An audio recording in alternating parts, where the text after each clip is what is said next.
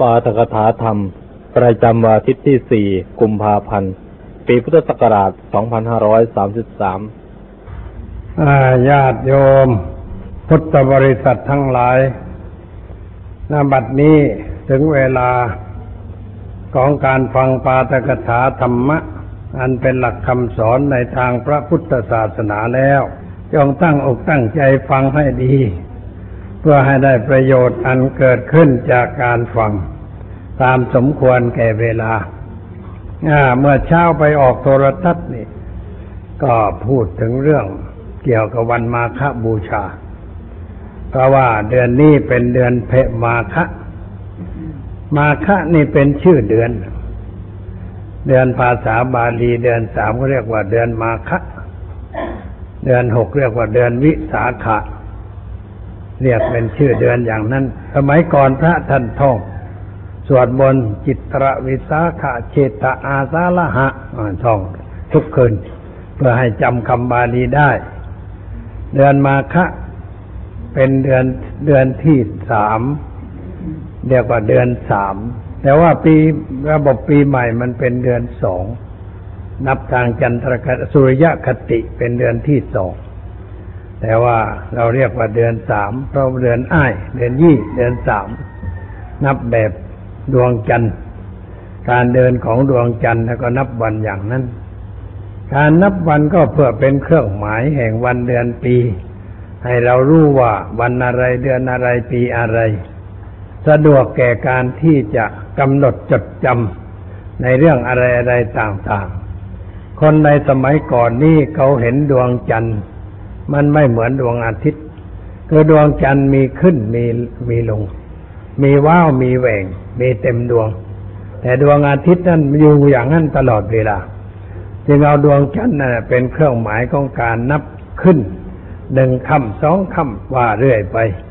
จนสิบห้าค่ำเพนเต็มดวง แล้วก็ดวงจันทร์ค่อยขอดกิ่วไปเรื่อย เป็นข้างแรม พอถึงวันสิ้นเดือนก็เรียกว่าวันดับ คือดวงจันทร์ดับหายไป มองไม่เห็นแสง เป็นข้างมืดแล้วก็ไปขึ้นใหม่ มันเป็นอย่างนั้นเขาจึงนับกันในรูปอย่างนั้น วันเพ็ญเดือนสามเป็นวันที่สำคัญในทางพระพุทธศาสนา เพราะเป็นวันที่มีเรื่องสัมภาเกี่ยวข้องกับประวัติการทางพุทธศาสนา เป็นวันที่พระพุทธเจ้าเสด็จมาสู่ที่ประชุมสงฆ์ซึ่งเป็นพระอาหารหันต์ล้วน จำนวนถึงหนึ่งพันสองร้อยห้าสิบองค์ และพระเหล่านี้ก็บวชกับพระผู้มีพระภาคเจ้า เขาเรียกว่าบวชแบบเอหิภิกขุอุปสมบท เอหิภิกขุอุปสมบทนี่ใช้ผู้คำพูดง่ายๆคือพระพุทธเจ้าตรัสว่า เอหิภิกขุเธอจงเป็นภิกษุเถิด ถ้าเป็นผู้ที่บรรลุมรรคผลแล้วก็จัดเพียงเท่านั้น ว่าเอหิภิกขุ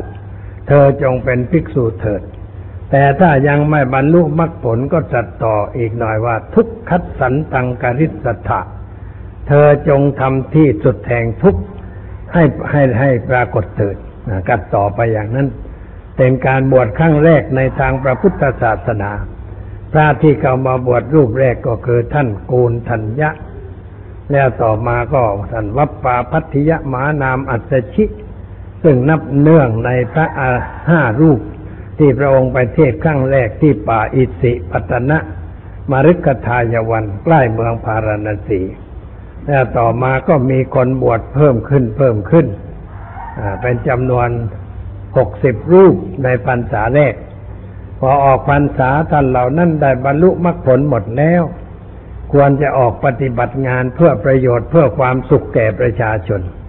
ตามจุดหมายที่พระองค์ได้ตั้งไว้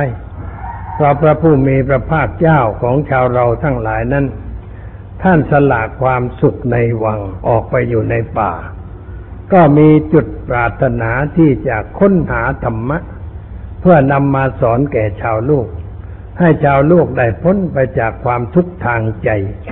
เรื่องอย่างนี้เป็นเรื่องที่เขาศึกษาค้นคว้ากันอยู่มากในประเทศอินเดียในสมัยนั้นประเทศอินเดียในสมัย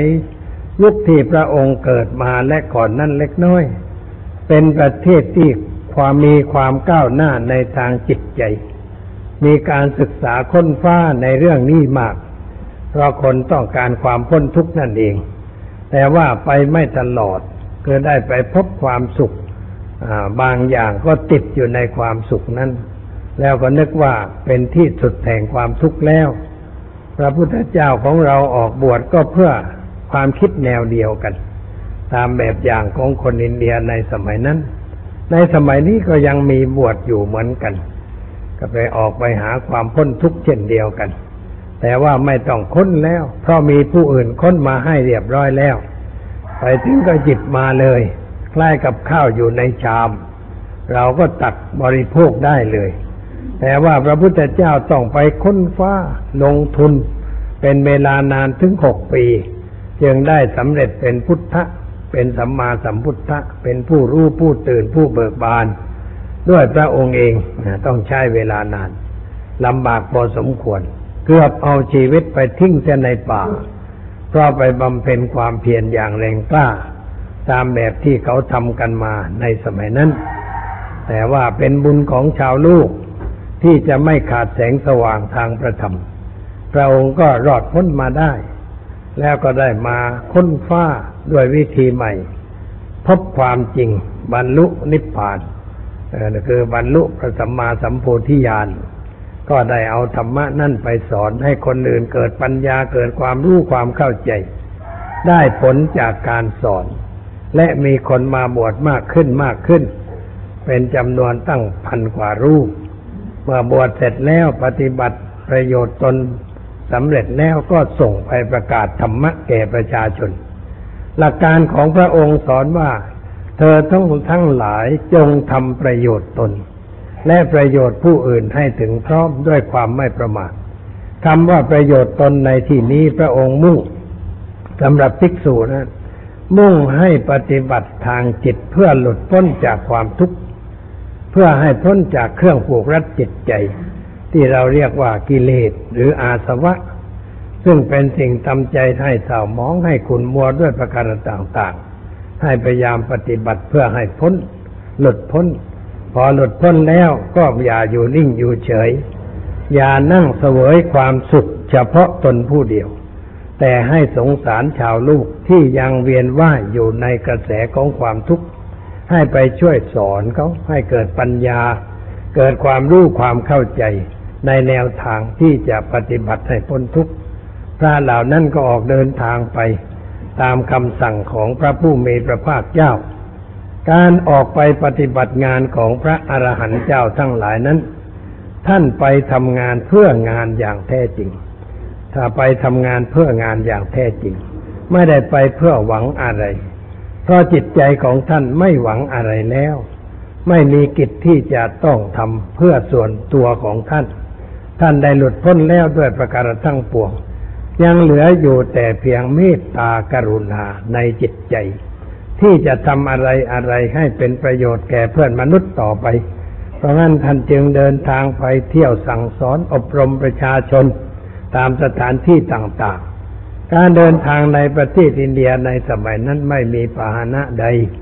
นอกจากชาลิกไปตามหมู่บ้านตามนิคมน้อยๆใหญ่ ๆ ไปบ้านไหน หมู่เล็กก็พักน้อยวัน ไปหมู่ใหญ่ก็พักหลายหลายวัน ไปพักอยู่นอกบ้าน นอกเขตบริเวณบ้าน ห่างไกลจากบ้านประมาณสักหนึ่งกิโล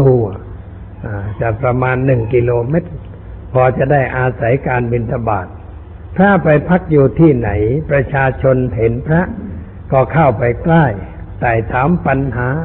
สนทนาธรรมะกัน พระท่านก็ชี้แจงให้คนเหล่านั้นเกิดความรู้ความเข้าใจ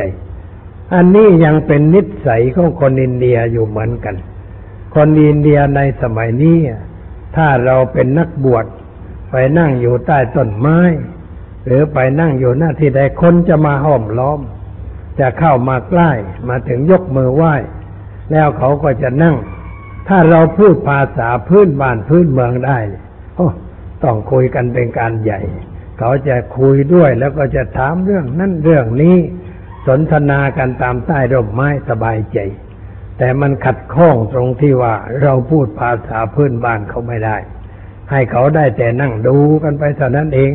แล้วเขาก็พูดก็เรื่อยไป เราก็ฟังไม่รู้เรื่อง อันนี้แสดงถึงนิสัยว่ายังสนใจธรรมะอยู่ยังสนใจในเรื่องที่จะรู้จะเรียนในเรื่องอะไรต่างๆ ถ้าเรารู้ภาษาพื้นเมืองดีเนี่ย หาคนฟังไม่ยาก ไม่ว่าไปที่ไหน จะมีคนมาฟัง มาสนทนากับเรา เหมือนกับยุคพระพุทธเจ้ายังทรงพระชนอยู่ แล้วเมื่อเขามาฟัง เกิดความรู้ความเข้าใจแล้ว เรื่องอาหารการขบฉันไม่เดือดร้อน เจ้าขึ้นเขาก็เอามาให้ ฉันกันไม่หวาดไหวเหมือนกันแหละเพราะมันมาหลายคน อาหารของแค่อินเดียตามประษาคนพื้นบ้าน ก็พอประทังชีวิตไปได้ ไม่ลำบากไม่เดือดร้อนอะไร อินเดียยังมีภูมิธรรม ยังมีอะไรอะไรดีๆ อยู่เหมือนกันสมัยก่อนคนก็มีสภาพเช่นนั้น เพราะฉะนั้นพระก็เดินทางเรื่อยไป ไปบ้านไหนก็ไปพักอยู่ใกล้บ้าน แต่ไม่มีอะไรจะบอกว่าพระไปอยู่ คือไม่มีกฎเหมือนกับสมัยนี้พระธุดงค์เมืองไทยนี่แบกกฎไปด้วยเรียกว่าพามุ่งไปด้วยพาร่มไปด้วย ก็หนักอยู่สักหน่อยเดินแบกไปนี่ให้นึกว่าไอ้บามือนี่หิ้วการน้ำแล้วบานี้สะพายบาทบาทแขวนเฉวียงบาเข้า แล้วนี่แบกกดเดินไปในท่าอย่างนี้ถ้าเดินสักสิบกิโลนี่จะจะรู้สึกอย่างไร บาก็จะปวด แขนก็จะปวด มันน้ำหนักมันมี ไอ้เลขออกมันไม่หนักอยู่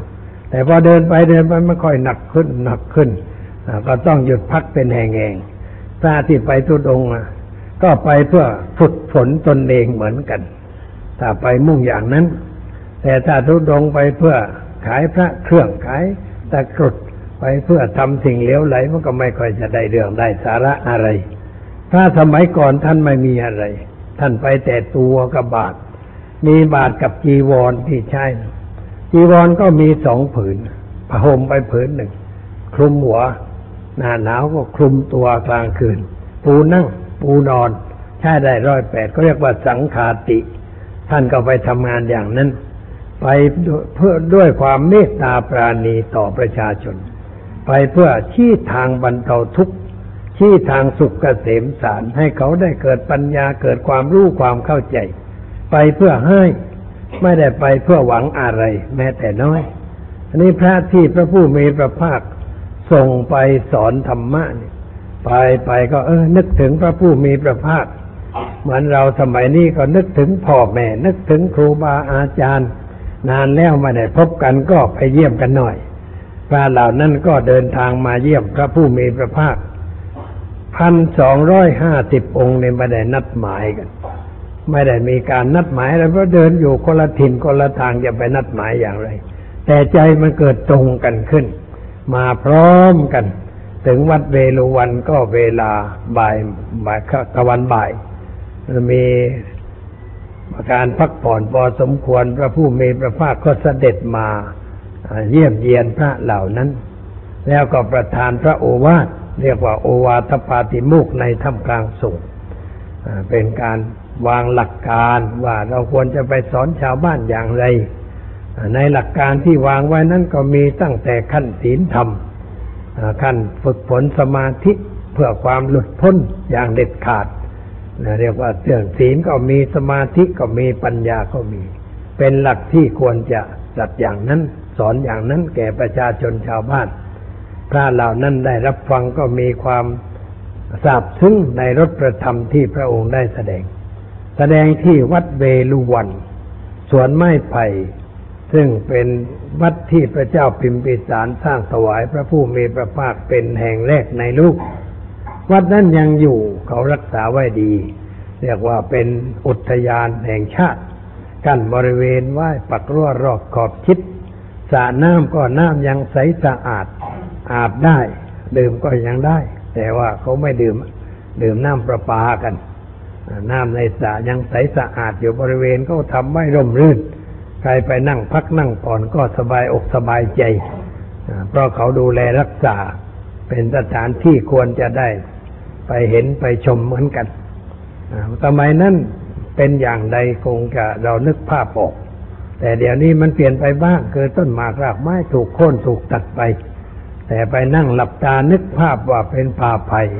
ไม้ไผ่มากๆ แล้วมีกระรอกกระแตเยอะแยะ พระเจ้าพิมพิสารเสด็จมาให้เหยื่ออาหารแก่กระแตบ่อยๆ จึงมีคำพ่วงท้ายว่ากัลันตะกะนิวาปะสถาน เป็นสถานที่ห้ามคนไม่ให้ไปรังแกสัตว์ เป็นที่ให้อภัยแก่สัตว์ทั้งหลายทั้งปวงอันนี้เป็นเรื่องที่เกิดขึ้นในสมัยครั้งกนูนในวันเพ็ญเดือนสาม เราทั้งหลายมีชีวิตมาใกล้จะถึงวันเพ็ญเดือนสาม วันศุกร์นี่ก็ถึงแล้ว อันนี้อาทิตย์อีกไม่กี่วันก็ถึงวันนั้น ในวันเพ็ญเดือนสามนี่เราควรจะทำอะไร อันจะเป็นการแสดงออกซึ่งน้ำใจ ว่าเราเคารพบูชาพระผู้มีพระภาคเจ้าพระองค์นั้นเป็นเรื่องที่ควรคิด เพราะชีวิตของคนเรานั้นดังที่รู้กันอยู่แล้วว่ามันไม่เที่ยง มีความเปลี่ยนแปลงอยู่ตลอดเวลา และเราได้ผ่านมารอบปีหนึ่ง จนมาถึงวันมาฆะเาอีกครั้งหนึ่งนั้น เป็นเรื่องที่ควรจะภูมิใจ ภูมิใจว่าได้อยู่ต่อไป อยู่เพื่ออะไร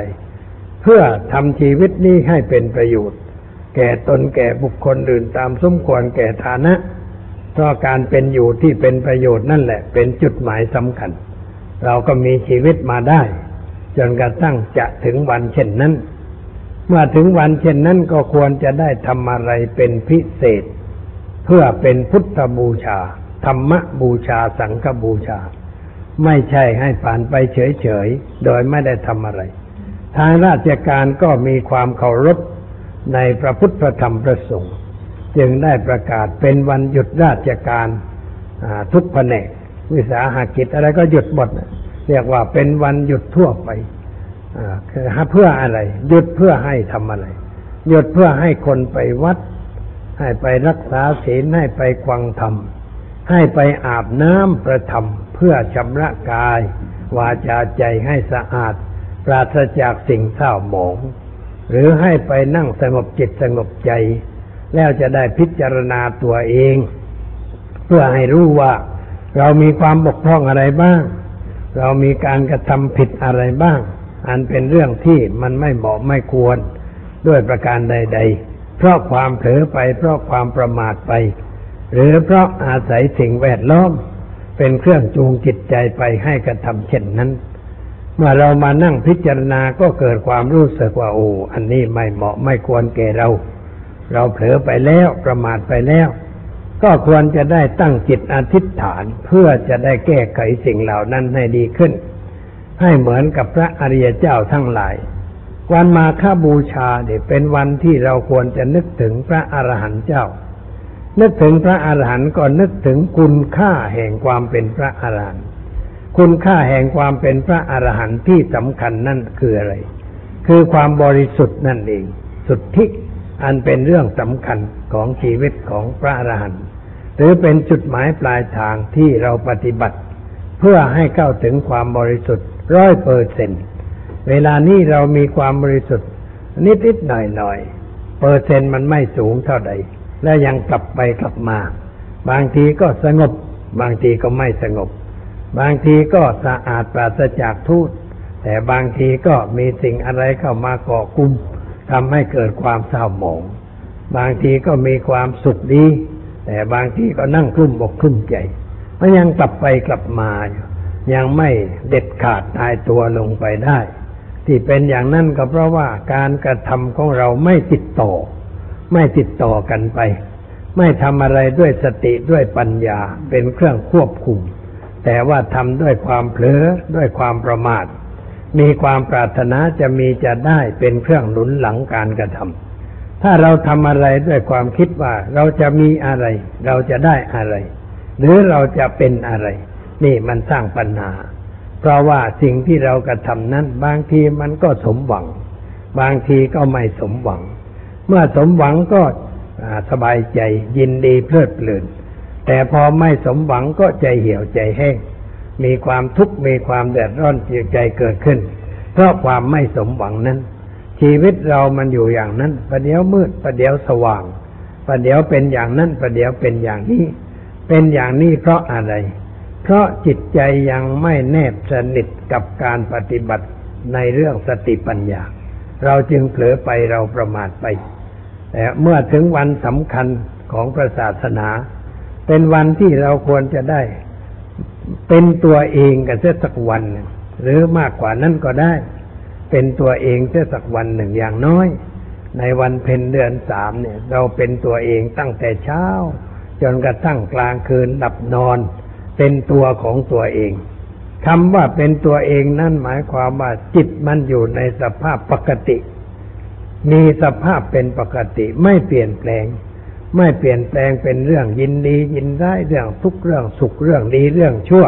เรื่องอะไรอะไรต่างๆ แม้สิ่งอะไรมากระทบเราก็รู้ทันรู้เท่าต่อสิ่งนั้น ไม่ให้จิตกระเพื่อมเคลื่อนไหวไปตามอารมณ์ที่มากระทบ มีเวลาว่างก็คอยคุม เดินก็คุมจิตนั่งก็คุมจิต ไปอยู่ตรงไหนก็คอยคุมจิตของเราไว้ตลอดเวลา ไม่ปล่อยให้ไหลเลื่อนไปตามสิ่งแวดล้อม หรือสิ่งที่มากระทบทางตาหูจมูกลิ้นกายใจ อันนี้เรียกว่าเราปฏิบัติ เป็นการชำระตัวเองสะสางตัวเอง ทุกคนควรทำเด็กก็ควรทำหนุ่มสาวก็ควรทำผู้ใหญ่ผู้เฒ่าผู้แก่ยิ่งต้องกระทำมากเป็นพิเศษ เพราะเวลามันน้อยแล้ว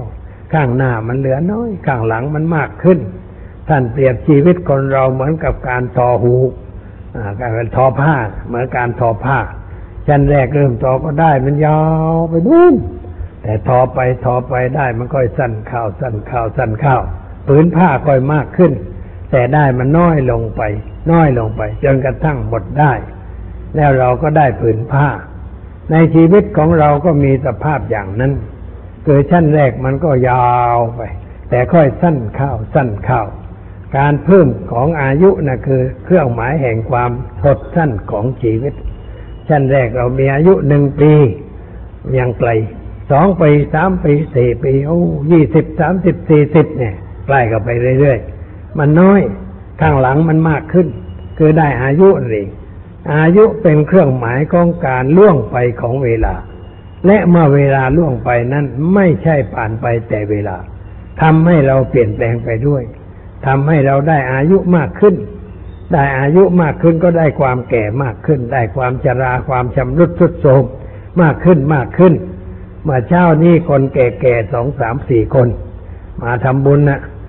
ก็พูดกันแต่เรื่องปวดนะปวดเขาปวดแข้งปวดขาปวดนั่นปวดนี่ก็อายุมันแปดสิบกว่าแล้วทั้งนั้นนะที่มานั่งกันกันรวมหัวกันเข้านะแล้วคุยกันแต่เรื่องความปวด เอาความปวดมาอวดกันว่าปวดตรงนั่นปวดตรงนี้คนนั่นว่าฉันปวดน้อยคนนี้ว่าฉันปวดมากฉันพอเดินได้ไหมเดินไม่ค่อยไหวเวลาก็ลุกขึ้นก็ลำบากทำอะไรก็ลำบากนี่ เอาความทุกข์มาอวดกัน เอาความแก่มาอวดกันก็ดีเหมือนกัน มาพบกันก็คนนั่นก็แก่คนนี้ก็แก่ คนนั่นก็ปวดหัวเข่าคนนั่นก็ปวดเอวคนนั่นก็ปวดหลัง คนนั่นปวดนั่นปวดนี่จะได้รู้ว่าอ๋อเหมือนกัน เขากับเราเหมือนกัน ทุกคนเมื่อเข้าสู่วัยนี้แล้วมันก็เหมือนกัน จะไม่ต้องเสียใจ ไม่ต้องบ่นคนเดียวแหมทำไมฉันจึงปวดอยู่คนเดียว ต้องนั่งนวดแขนอยู่ตลอดเวลา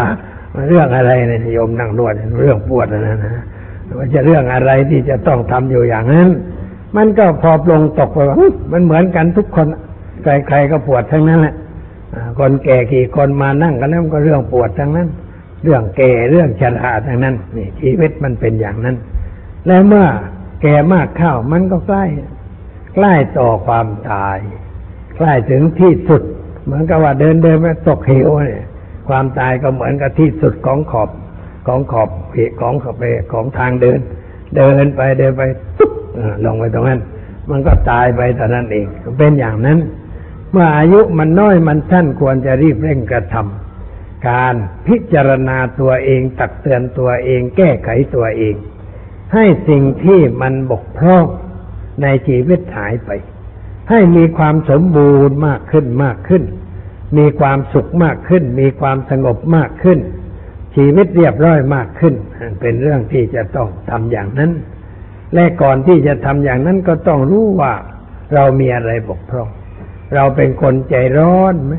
หุนหันพลันเล่นไหมขี้โกรธไหมขี้ว่าคนนั้นคนนี้อะไรต่างๆใจไม่เย็น บังคับตัวเองไม่ค่อยได้ มีอะไรเกิดขึ้นกับปากพุ่งออกไปเลย ว่าเข้าไปแล้ว ว่าคำที่ไม่น่าฟังเสียด้วย หรือว่าถ้าอยู่ใกล้ๆก็เปี้ยเก่าให้เอามือตบขาเขาให้บ้างตีเขาให้บ้างอะไรอย่างนั้น มันยังไม่สงบ หรือว่าร่างกายไม่เป็นแต่ว่าใจมันเป็น ใจมันเคลื่อนไหว ไม่พอใจ ไม่ชอบใจ แล้วก็เป็นทุกข์ขึ้นมา อย่างนี้มันมีหรือไม่ ถ้ามีอยู่แสดงว่ายังไม่เก่งธรรมะที่เรามีว่ายังไม่เก่ง ยังไม่คล่อง ยังไม่คล่องตัว การทำปรับปรุงตัวเองยังไม่คล่องแสดงว่ายังบกพร่องอยู่เมื่อยังบกพร่องก็ต้องแก้ไขต่อไป ต้องมีสติคอยควบคุมต่อไป คอยเตือนตัวเองว่า อย่าทำเช่นนั้น อย่าพูดเช่นนั้น อย่ารู้สึกเช่นนั้นก็ต้องคอยเตือนไว้ตลอดเวลา จนกว่าจะรู้สึกตัวว่า ไอ้เจ้านั่นมันหายไป ไม่ปรากฏโฉมหน้ามาให้เราเห็นอีกต่อไปเราก็เรียกว่าใช้ได้ ถ้าทำได้ถึงขนาดนั้นก็สบายใจ มีอะไรมากระทบก็เฉย เขาจะด่าว่าคำสองคำก็นั่งเฉย เขาชมก็นั่งเฉย ไม่ต้องยิ้ม ไม่ต้องแสดงอาการอะไร วางเฉยได้เรียกว่า เป็นบัณฑิตขึ้นมา บัณฑิตนั่นมีลักษณะอันหนึ่งว่า ไม่แสดงอาการขึ้นลงณอุจจาวจังปันดิตาทัศยันติ แปลว่าบัณฑิตไม่แสดงอาการขึ้นลง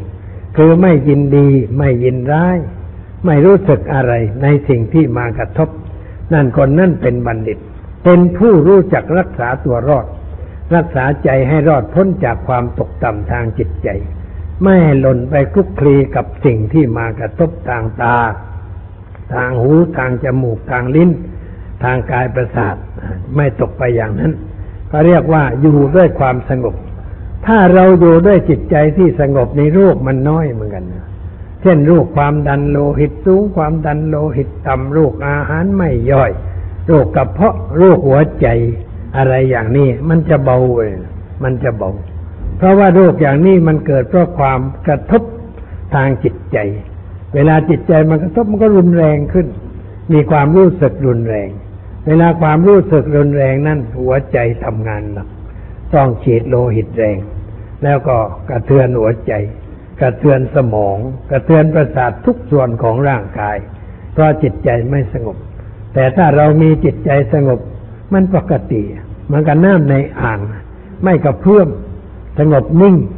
เราสามารถมองเห็นอะไรในอ่างนั่นได้ชัดเจนแจ่มแจ้ง แต่น้ำที่อยู่ในน้องหนองใหญ่ ในทะเลสาบ เราจะเห็นว่ามันเคลื่อนไหวอยู่ตลอดเวลา เพราะลมพัดทำให้เกิดเป็นคลื่นขึ้นมา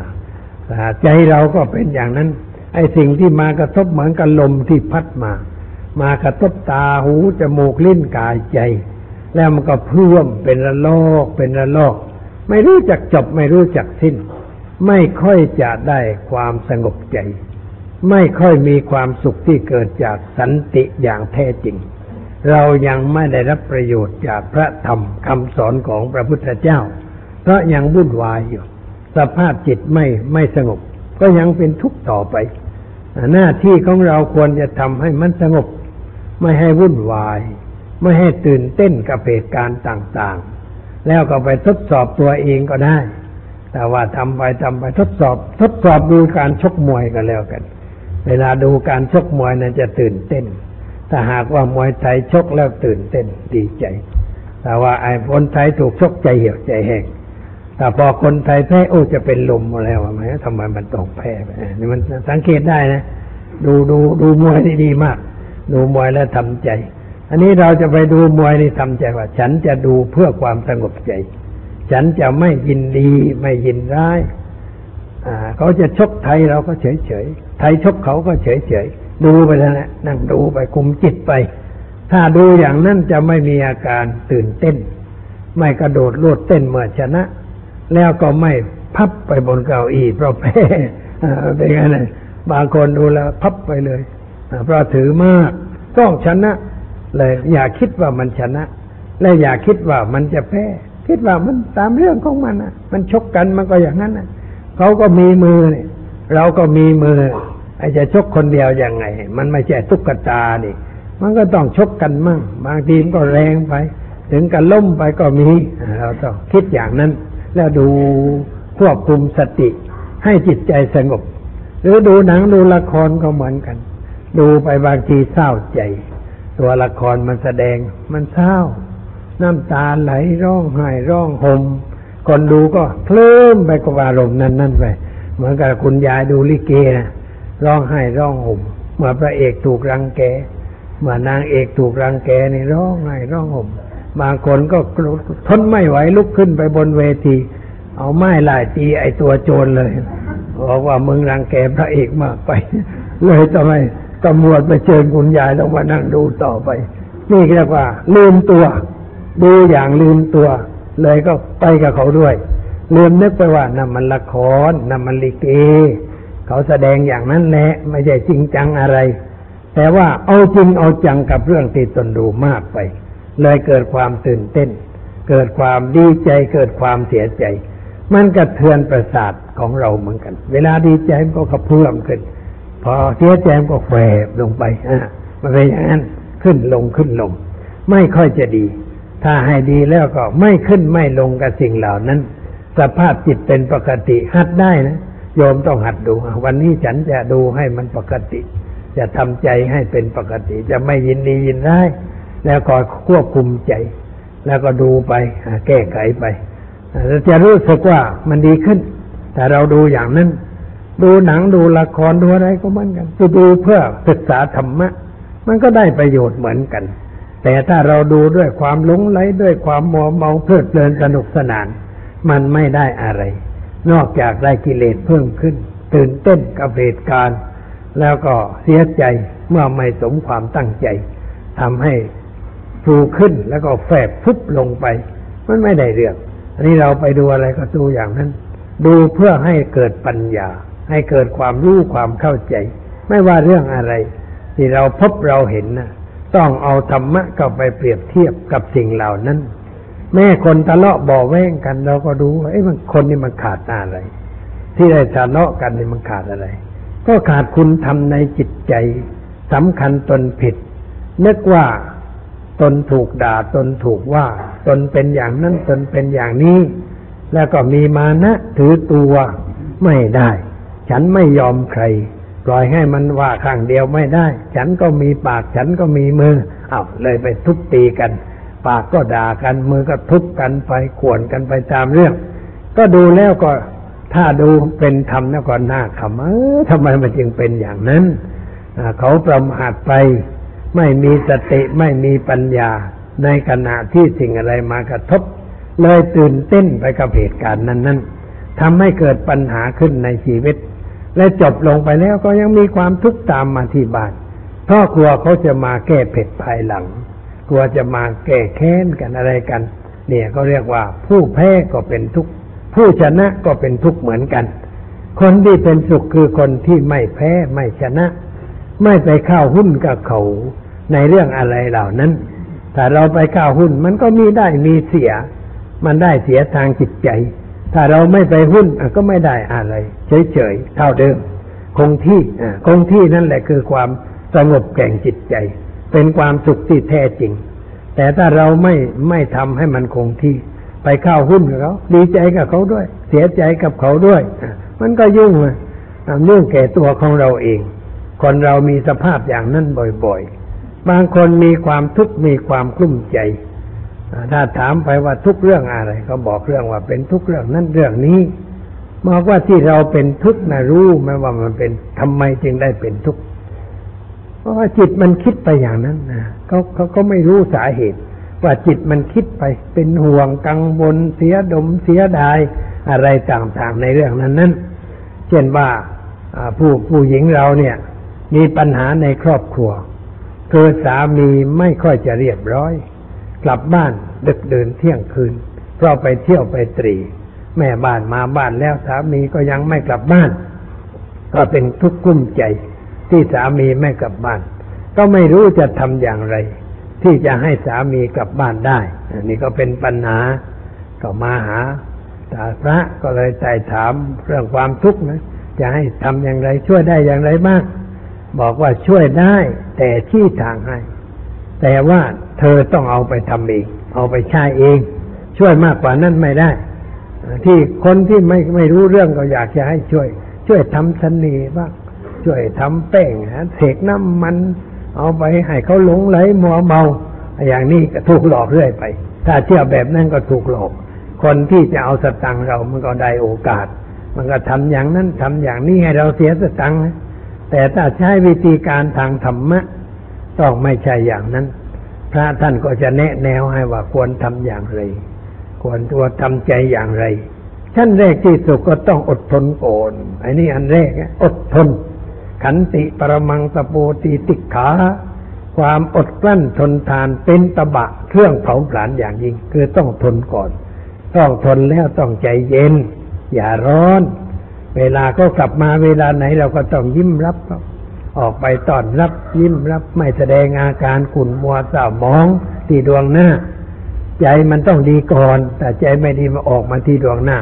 มันวิ่งมาที่ดวงตา ที่หน้าที่มืออะไรเท่าไรมันออกมาต้อนรับแต่ออกมาต้อนรับอย่างนั้นเรียกว่า เอากิเลสต้อนรับ แต่เอากิเลสต้อนรับ มันกระทบกระเทือนจิตใจ เราไม่เอากิเลสต้อนรับ แต่เอาใจดีต้อนรับ เอาเมตตาปราณีต้อนรับ เป็นคนที่น่าสงสาร ผู้ชายที่เป็นอย่างนั้นเราอย่าไปนึกรังเกียจเดียดฉันอะไรเขาแต่นึกว่าโอ้พ่อสามีของฉันนี่เป็นคนน่าสงสาร ยังไม่เข้าถึงธรรมะ ยังไม่รู้จักศีลธรรม ยังไม่รู้จักหน้าที่ เขาเป็นคนที่ควรจะประคบประงม ควรเอาอกเอาใจ ควรจะดึงเข้าวัดเข้าวาเสียหน่อยอเราคิดอย่างนั้น เอาเทปไปเปิดทิ้งไว้บ้างก็ได้เวลากลับมาถึงบ้านเอาเปิดเทปทิ้งทิ้งไว้ ทิ้งไว้ก่อน แล้วก็ติดไว้สักหน่อย พอมาถึงเอาเปิดตอนรับ แล้วเราก็ไปยิ้มกับเขาตอนรับขับสู้มีอะไรให้ทานถามถ่ายสารทุกข์สุขดิบพี่ไปไหนมา วันนี้เหนื่อยมากไหมมีของหวานให้รับทานนะ มีไอ้นั่นไอ้นี่นะอ่าทำบ่อยๆทำบ่อยๆเขาก็บอกนึกว่าแหม เรานี่เอาความสุขคนเดียวไปเที่ยวไปตรีแม่บ้านเขาใจดีเขาไม่แสดงอาการโกรธเคืองอะไรเลยยังยิ้มรับเราอยู่ยังต้อนรับเราด้วยความดีเขาเห็นอกเห็นใจคือเห็นธรรมะในตัวเราขึ้นมา แล้วเขาก็เลิกเที่ยวเลิกตรี อันนี้เอาชนะด้วยความดี เหมือนคำพระที่ท่านว่านะ เรียกว่าให้ชนะด้วยความดี อาซาทุงซาทุนาจินีให้ชนะความชั่วด้วยความดี ชนะความโกรธด้วยความไม่โกรธ ชนะความตรณีด้วยการให้อันนี้วิธีการชนะของธรรมะของพระพุทธเจ้า ลองไปทำอย่างนั้นดูสิทำได้ไหมบอกว่ามันยากหน่อย เออ ต้องหัดสิต้องหัดทำใจดีๆของภาวนาไว้ในใจวันนี้ฉันจะยิ้มรับ ฉันจะพูดจาอ่อนหวาน แล้วก็แต่งตัวให้มันน่าดูหน่อย อย่าให้มันรูปร่างเป็นยายปลาราดเบินไป ก็ว่าแต่งตัวไม่สวยเขาเห็นแล้วเขาไม่ไม่สวยเลย ไปเที่ยวดีกว่า ต้องแต่งประดิษฐ์ประดอยหน่อย แล้วออกไปต้อนรับยิ้มกับเขาถอดเสื้อให้เขาถอดรองเท้าให้เขาพูดจาหวานล้อม เอาน้ำมาให้ดื่ม เอารังนกมาให้กิน เรียกว่าเคลียมไว้ทั้งนั้นของดีๆงามๆกินไว้ เอาอกเอาใจนี่เอาชนะด้วยความดี ถ้าชนะด้วยความดีชนะเด็ดขาด บางคนโมโหแหมฉันโมโหเลยด่าใส่มันเลยอ้าวอย่างนั้นก็แย่นะสิทำอย่างนั้นเขาก็ไปเสียเท่านั้นเองกลับมาถึงถูกด่าเขาก็ไปไปหาที่อื่นต่อไปแนะให้ไปทำอย่างนั้นมาให้ให้เอาอกเอาใจทำใจดีสู้เสือไม่ใช่เรื่องอะไร ก็ดูสุนัขบ้างก็แล้วกัน สุนัขนี่ถ้าเรากลับบ้านมันทำยังไงเออมันต้องกระดิกหางมา หมอบมา ตะกุยตะกายอ่าแสดงความดีอกดีใจว่า นายของฉันมาแล้วอ่าแล้วกล้าวแข่งกล้าวขานะถ้าเราไปนั่งตรงนั้นมันก็ไปหมอบอยู่ใกล้ๆเออบทเรียนมันมีเลี้ยงไว้ทำไมสุนัขเรียนไว้เป็นครูเป็นอาจารย์มั่งแมวก็เป็นเป็นครูได้ สุนัขก็เป็นครูได้อ่ามันประจบเป็นอ่าแล้วเราทำไมไม่เอาไปใช้ ลูกสาวคนหนึ่งแต่งงานแล้วไปบ่นกับแม่บ่นกับแม่บอกว่าคุณคุณพี่เนี่ยเขาเป็นอย่างนั้นเป็นอย่างนี้ทำยังไงคุณแม่ แม่โยนหนังสือให้เล่มเนี่ยวิธีเลี้ยงหมาเฮ้ยแม่อันนี้มันวิธีเลี้ยงหมาบอกกันนั่นแหละหมากับคนมันเหมือนกันแหละไอ้ผัวเองกับหมามันเหมือนกันเอาไอ้นี่เป็นใช่ไหมไปอ่านให้เข้าใจแล้วเอาไปใช้เถอะแล้วก็จะชนะได้อะคุณแม่ใช้วิธีอย่างนั้น ให้ดูให้ดูนังวิธีเลี้ยงหมาว่าจะเลี้ยงอย่างไรอะไรอย่างไร ก็เธอทำอย่างนั้นไปทำเถอะแล้วมันจะได้ผลเป็นงั้นนี่ก็คือวิธีการก็เรียกว่า กุสโลบาย ตามหลักการเรียกว่ากุสโลบาย การกระทำที่ฉลาด การกระทำอะไรที่ มีกิเลสหนุนหลังนะมันไม่ฉลาด มีความโกรธหนุนหลัง มีความเกลียดหนุนหลังไม่ฉลาด ไม่ฉลาด ไม่เป็นบัณฑิต แต่ถ้าเราทำอะไรด้วยวิธีการที่มีธรรมะหนุนหลังมันเป็นบัณฑิต มีความคิดรู้สึกผิดชอบชั่วดี มีเมตตา มีปราณีมาเป็นเครื่องนำทาง สิ่งทั้งหลายก็เรียบร้อย ไม่เฉพาะแต่เรื่องในบ้าน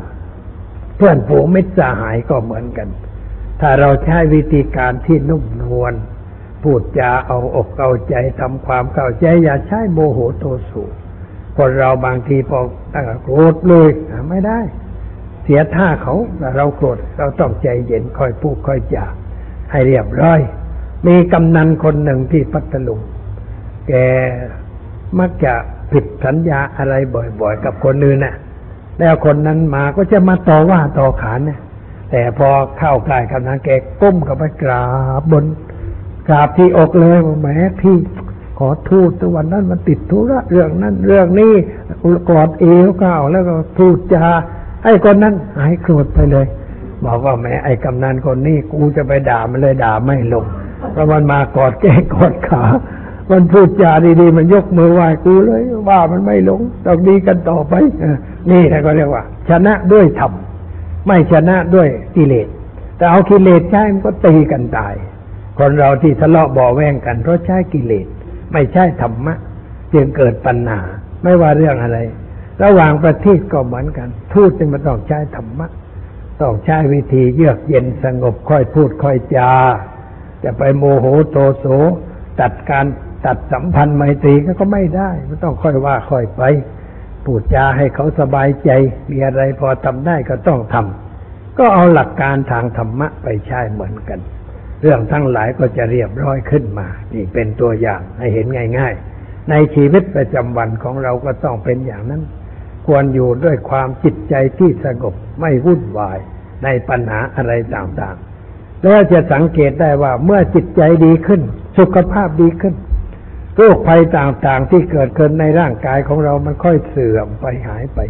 เพราะมีโรคหลายโรคเกิดขึ้น เพราะสุขภาพจิตเสื่อม อันนี้เมื่อสุขภาพจิตดีขึ้น สุขภาพกายก็ดีขึ้น เช่นโรคนอนไม่หลับ โรควิตกกังวลนี่ก็เพราะเราไม่มีการควบคุมจิตใจ ไม่รู้จักบังคับตัวเอง ให้คิดแต่เรื่องควรคิดมันคิดฟุ้งซ่านไปในเรื่องอะไรต่ออะไรมีปัญหามากมายก่ายกอง เป็นปัญหาเยอะแยะ ก็มาศึกษาธรรมะบ้าง มาปฏิบัติบ้าง แล้วก็มีปัญหาอะไรก็มาปรึกษาหารือ กับพี่เลี้ยงนะคือพระสงฆ์นี่เราถือว่าเป็นพี่เลี้ยง ที่คอยเตือนจิตสกิจใจ คอยชี้แนะแนวทาง แต่ว่าเราต้องมาหามาปรึกษา มาด้วยตนเองไม่ได้เอาโทรศัพท์มาก็ได้ มาปรึกษาหารือว่ามีปัญหาอย่างนั้นอย่างนี้จะทำใจอย่างไร ก็แนะแนวทางให้ ไปคิดใหม่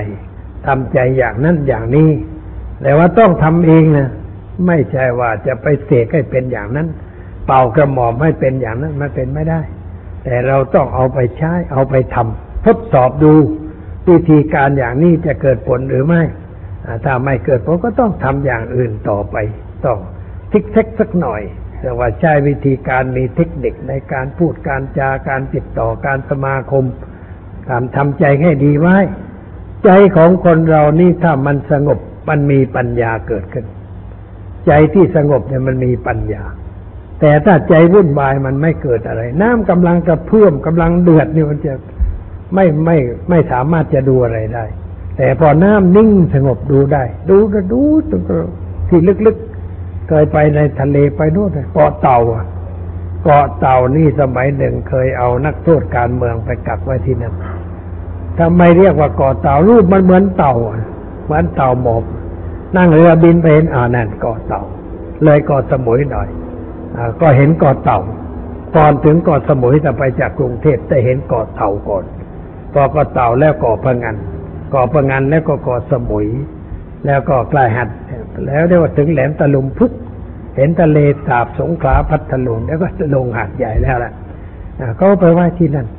คราวนั้นก็ไปเที่ที่เกาะเต่ามีคนอยู่สองร้อยครอบครัว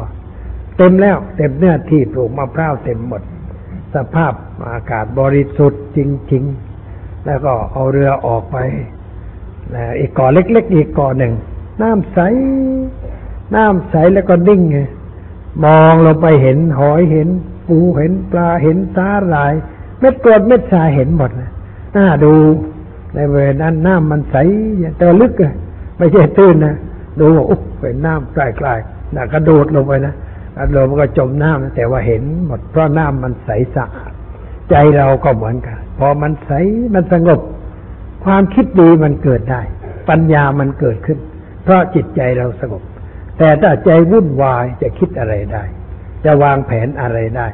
เพราะฉะนั้นต้องสงบใจเสียก่อนแล้วเราจะคิดอะไรวางแผนอะไรต่อไปได้ หัดทำใจให้สงบ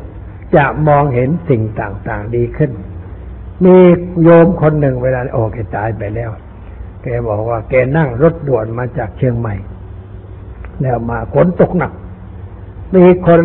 คุณยายกับหลานนะขึ้นมา ขึ้นมาที่รถชั้นหนึ่ง แล้วก็มานั่งอยู่ตรงประตูแหละบางเอิญแกออกมาห้องน้ำก็มองเห็นโอ้กำลังเปียกหัวสันเอยเปิดประตูแล้วก็บอกว่า ป้าป้ายายยายเข้ามานี่เข้ามานี่ เข้ามานั่งข้างในบอกไม่ได้ ตีตัวฉันไม่ใช่ฉันนี่เข้าไปมาได้ ไม่เป็นไรฝนตกอย่างนี้เข้ามาเถอะแกก็เข้ามาตัวสั่นงานนกอยู่ที่ตรงนั้นก็ยังหนาเลยบอกเอาเข้ามาในห้องในห้องฉันแกนอนคนเดียวเข้ามาในห้อง เห็นนางตัวก็เอาผ้าป่วยที่เขาให้นะห่มให้ ให้ยายกันหลานห่มกันห่มแล้วค่อยอุ่นก็ค่อยสบายพอสบายก็นั่งพิงหลับไปเลย แกตื่นแล้วก็นอนไม่หลับก็นั่งดูดู เราได้ช่วยคนที่กำลังเป็นทุกข์มีความไม่สบายใจไม่สบายใจ ไม่สบายใจ นั่งดูแล้วปลื้มใจปีติเกิดขึ้นในใจนั่งสงบไป นั่งสงบไปสงบไป ไอ้สิ่งหนึ่งมันโผล่ขึ้นมาในใจ คือคิดจะทำอะไรอย่างหนึ่ง แต่ว่ามันยังไม่มองไม่เห็นทางว่าจะทำได้ แต่คืนนั้นมันโผล่ออกมา ความคิดอันนั้นมันโผล่ออกมา โผล่ออกมาก็เลยจำไว้ แล้วไปปฏิบัติตามแนวที่มันโผล่มาในใจสำเร็จประโยชน์ได้กำไรมากมาย แกก็เล่าให้ฟังว่านี่มันเพราะอะไรเขาบอกว่านั่นแหละหน้ามันนิ่งสามารถมองเห็นอะไรได้ จิตที่สงบความคิดถูกต้องมันก็เกิดขึ้น ช่วยให้เราทำอะไรได้ดี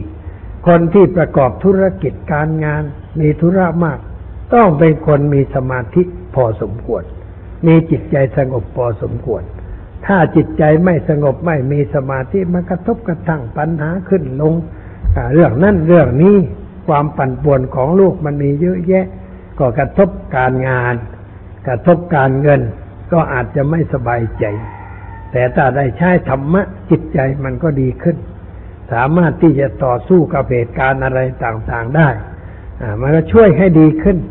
เมื่อใดจิตใจสงบมันก็เกิดความรุงในทางใจ ปัญญามันก็เกิดขึ้น เพราะจิตของเรานั้นมันก็ทำงานอยู่เหมือนกันว่าเวลาที่สมมติยกตัวอย่างให้เห็นง่าย ๆ เรานึกชื่อใครไม่ออก แต่ว่าไปทำอะไรตออะไรเพลินไปเดี๋ยวมันโผล่ขึ้นมาได้ไม่ได้คิดแล้วแต่มันโผล่ขึ้นมา โอ้ชื่อนั้นอ่าทำไมมันโผล่มาได้ มันทำงานค้นฟ้าอยู่ เหมือนกับว่าไปรื้อไปค้นอยู่ไหมมันอยู่ตรงไหนในลิ้นชักไหนนะพอพอเจออึ้งไอ้นั่นออกมาทันทีออกมาได้ นี่เป็นเรื่องของจิตที่แปลมันออกมาปรากฏเมื่อจิตเราสงบ หรือบางทีเรานั่งสงบใจมันเกิดอะไรขึ้นในใจของเรา ผู้ที่ไปนั่งทำความสงบแล้วมีอะไรโผล่ขึ้นในใจ เขานึกว่านี่แหละคือสิ่งที่เขาได้ หรือว่าถ้าเป็นผู้เชื่อในเรื่องอำนาจเบื้องบน ไปนั่งสงบใจเกิดความคิดโอ้พระผู้เป็นเจ้ามาบอกความคิดนี้ให้ ความจริงไม่ใช่พระผู้เป็นเจ้าไหน มันเป็นความคิดของเรานั่นเอง แต่มันคิดด้วยความสงบจะก็เกิดอะไรขึ้นในใจ สิ่งนั้นจึงเป็นประโยชน์เป็นคุณเป็นค่าแก่ชีวิตต้องทำอย่างนั้นให้จิตใจสบาย เพราะฉะนั้นในวันมาฆบูชา ควรจะได้มานั่งพักผ่อนสงบจิตสงบใจ มาวัดเนี่ยไปนั่งรวมกันอยู่เป็นกลุ่มเป็นก้อนโยมมาถึงอุโบสถเนี่ยนั่งรวมกันอยู่ในศาลาน่ะแล้วมันอดคุยกันไม่ได้ คุยดังเสียด้วยบางทีลงไปฉันอาหารนี่โยมคุยดังมากเลยบอกโยม วันอุโบสถเป็นวันสงบปากสงบเสียงนะ คุยกันดัง ๆ มันไม่ถูกเรื่องเอาเดียบไปสักอุโบสถนะเดี๋ยวก็อีกอะคุยกันต่อไปอีกอะไม่ไม่เคยเนี่ยมาแล้วก็เคยจกจิกจกจิก อันนี้มันต้องไปหาที่นั่งเช่นวัดนี้มันที่เยอะใต้ริมกอไผ่นั่นไปนั่งตรงนั้นตรงนี้ไปนั่งคนเดียว เอาอาสนะไปปูที่เงียบๆหันหน้าเข้าต้นไม้หันหน้าเข้ากอไผ่กูจะไม่ดูใครวันนี้กูจะดูตัวเอง จะทำใจให้สงบเราก็นั่งพิจารณาทำใจให้สงบก่อน แล้วก็ยกปัญหาขึ้นมาพิจารณาไต่ถามตัวเองตักเตือนตัวเอง มันจะได้อะไรขึ้นมาบ้าง และถ้าเราได้อะไรขึ้นมาก็เรียกว่านั่นแหละคือผลที่เราปฏิบัติตนในวันอันประเสริฐคือวันมาฆบูชาเพื่อบูชาพระอรหันต์เจ้าทั้งหลาย พระอรหันต์เจ้าทั้งหลายท่านสงบสะอาดสว่างอยู่ตลอดเวลา ของเรามันไม่ต่างนั้น แต่ว่าทำให้มันเกิดขึ้นบ้าง แล้วจะได้เอาไปใช้ในเมื่อมีปัญหาเกิดขึ้น เอาจิตที่สงบนั่นไปใช้ เอาจิตที่มีปัญญาไปใช้ แล้วอะไรอะไรมันก็จะดีขึ้น ดูรู้ได้ด้วยตัวเองไอ้เรื่องอย่างนี้ไม่ต้องให้คนอื่นบอก เรารู้เองเป็นสันทิฏฐิโก เป็นสิ่งที่ผู้ปฏิบัติจะรู้ชัดด้วยตัวเอง ว่าอะไรเป็นอะไร ตามสภาพที่เป็นจริงดังที่กล่าวมา ก็สมควรแก่เวลาแล้ว ขอยุติไว้แต่เพียงเท่านี้ หวังว่าญาติโยมทั้งหลายคงจะใช้ชีวิตในวันมาฆบูชาที่จะถึงนี้ให้เป็นประโยชน์ แก่ตนแก่ครอบครัวตลอดจนถึงประเทศชาติจมทั่วกันตอนนี้ไปก็ขอเชิญญาติโยมนั่งสงบใจ เป็นเวลาห้านาที